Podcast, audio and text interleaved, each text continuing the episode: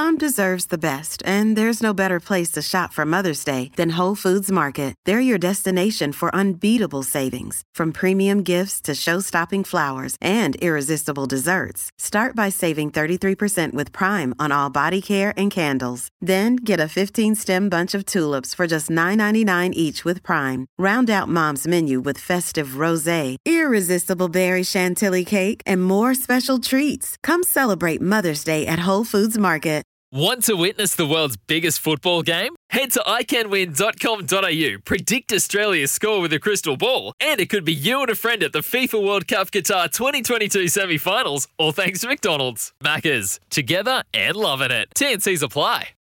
We're going to spend a bit of time now with the people who have made this show tick for as long it has been in its present form. I'm talking about Malcolm Blight and David Wildey. They come to us thanks to Tire Power, Australia's biggest independent tyre retailers, keeping you safe on the roads, tyrepower.com.au.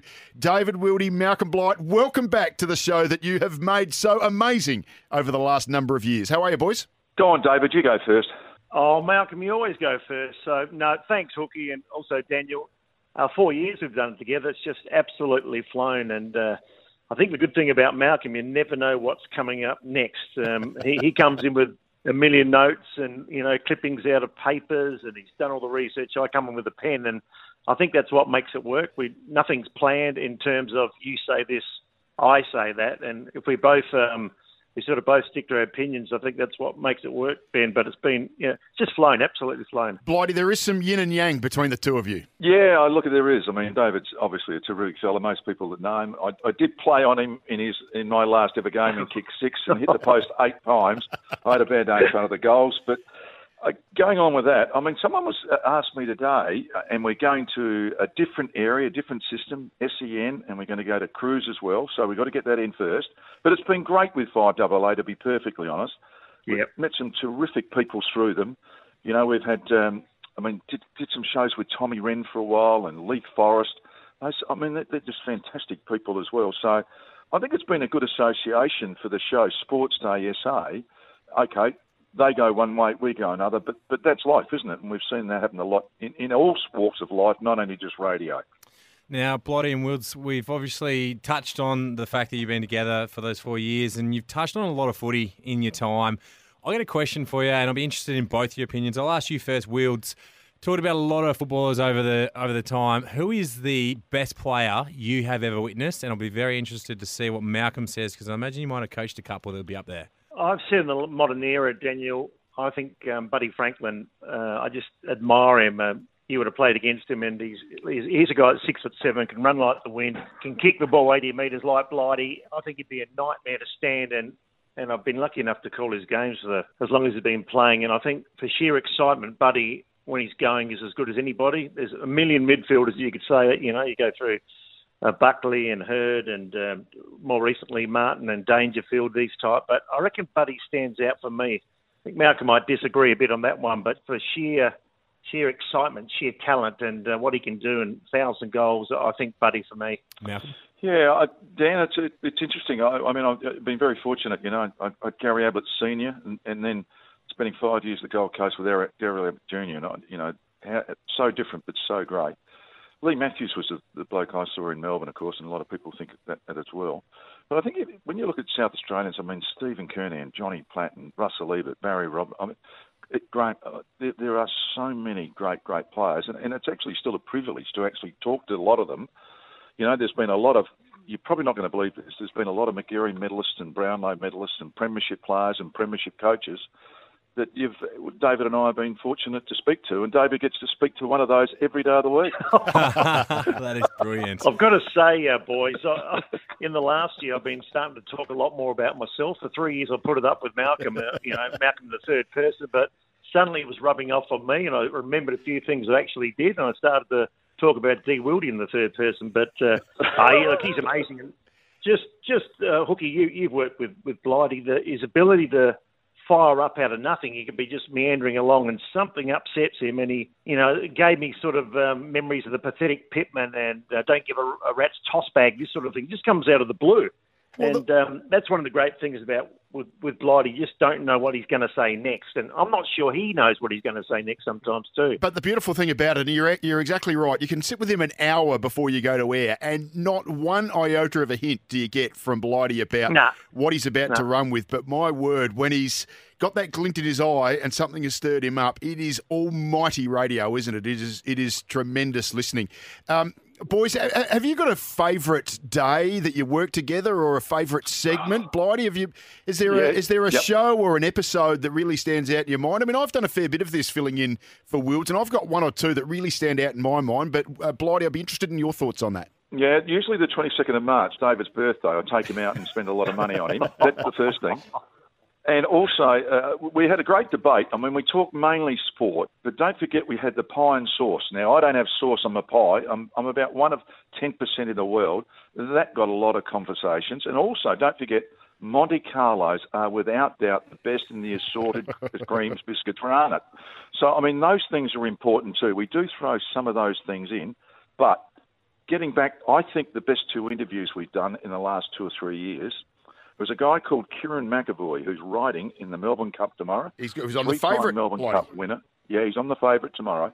He also has got a statue at Streaky Bay. Now, we do have a few things in common, so that's probably one of my favourites. And my second favourite probably is a great cricketer, a great bowler, Jason Gillespie, now coach of the Redbacks, of course, and he's got a statue at Adelaide Oval, so we talk a fair bit about that sort of stuff. So they're my probably two favourite. What are yours, David?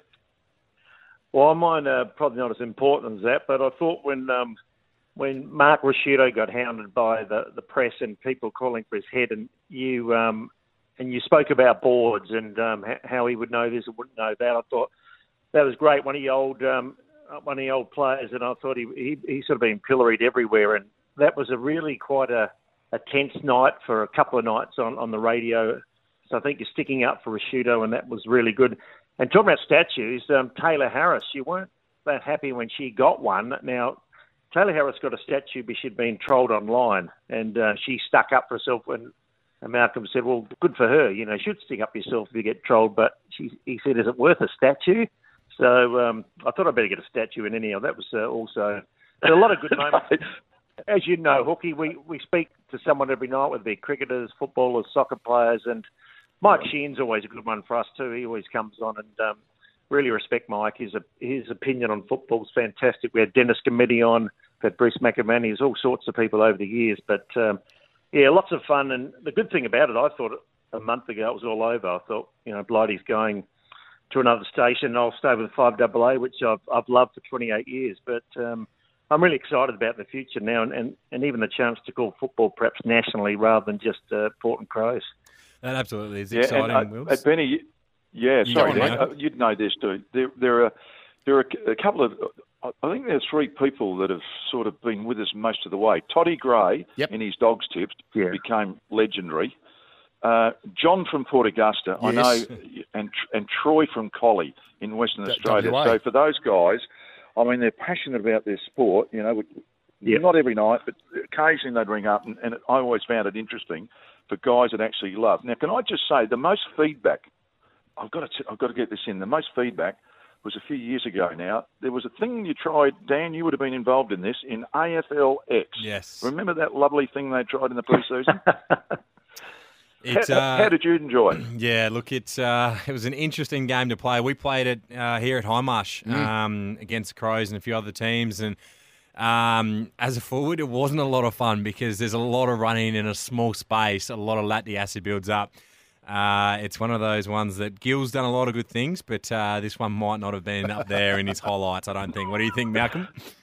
No, well, actually, what I did at the time, I did a thing called Roo Ball years ago when I was coaching Woodville in Adelaide. And we were going to take it to America because it would fit on a 50-metre by 100-metre football ground, so I thought we could play it. And it was a bit like AFLX. And I honestly thought it should have been an Olympic sport, and I said it. That night and the following week, I got the most feedback I've ever got on anything I've ever done, mainly saying, you idiot, what are you talking about? AFLX, an Olympic sport. So I thought that was pretty handy. So I thought it was a good idea, but a lot of people didn't. No, look, constructive feedback's always good, Blighty. on this day, Malcolm, on this day, we used to have a bit of fun with that, you know, on this day in 1875, yes, of course. On this day in 1913, and just suddenly he dumped it one night, said, no, I can't be stuffed doing it anymore, and he put it in the drawer. So is it going to come out again, Blighty? Yeah, Monday memories, Tuesdays, whatever. Yeah, all that sort of stuff. Way back Wednesday, way back Thursday. Yeah, way back, all that, yeah. Now, listen, what about one of the... This is where you combine sports. We've spoken to cricketers, tennis players, netballers, basketballers, soccer, golf stars, and a host of other sports, lots of athletes. But one of the things that always interested me was talking about our golf and our scores whenever we played. We're both golfers. We try hard. We're not very good at it. My darling wife calls us midweek hackers, and I agree with her. But golf is one of those sports, and hasn't it made some headlines in the last year or so? Oh, well, boys, it's been an amazing story. And to be fair, I am the fill-in host, but I am the low handicapper of the organisation. I'm the number one golfer pretty comfortably. Excuse me, the static. The line's gone a bit bad. Sam Fantasia, our producer. The line's gone bad, mate. I'll fix it for you, Blighty. We could see a live golf event, $35 million worth of golf tournament for 48 players here in April next year, boys. What do you think about that? Oh, wouldn't it be great? Incredible. Actually, they're talking about Grange. Yeah, I didn't play today because it was a bit wet, but we didn't play also. Gee, we should not forget this. In 2020, and Dan was very much part of it, we were all sitting there, empty stands, COVID, 33 matches over 20 days, the hub. Yep. What the AFL had to put up with, what Gil McLachlan and all that the AFL had to put up with, I think when we look back, we're going to say, how the hell did we get through that? First of all, as a country, and then as a sport. You've picked up on one of the points that I was going to make, Blighty, and this is quite incredible. I filled in for one day in March of 2020. It was Friday the 13th. It was you and I in the old studio over there on Grenfell Street, Blighty, and... Yep. On Friday the 13th, that was the day that the Melbourne Grand Prix was cancelled. It was the day that the NBA stood still. And it was the day that the Players' Championship, we're talking about golf, the USPGA Tours, the Players, which is their biggest event outside of the majors, of course, had played round one but wasn't going to play round two. We were in a situation where the AFL was umming and ahhing if they were going to go ahead, same with the NRL.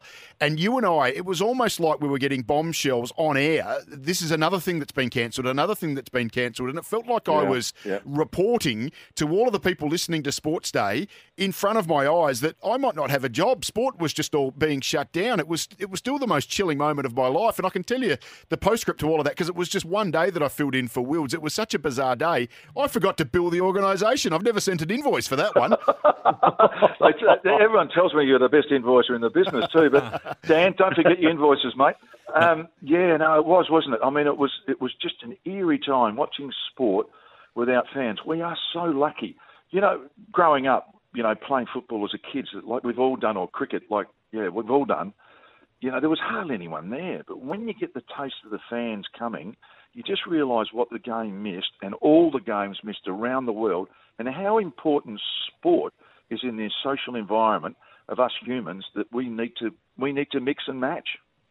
Yeah, exactly right. Yeah, they were bad times, Hookie. I remember that. I think we did a couple of months where there's just no sport, and that's when we had to have Monday memories about 4 times throughout the show. But things have certainly improved there. But before we go, I just want to also thank 5AA. I mean, been there 28 years. They are like a family.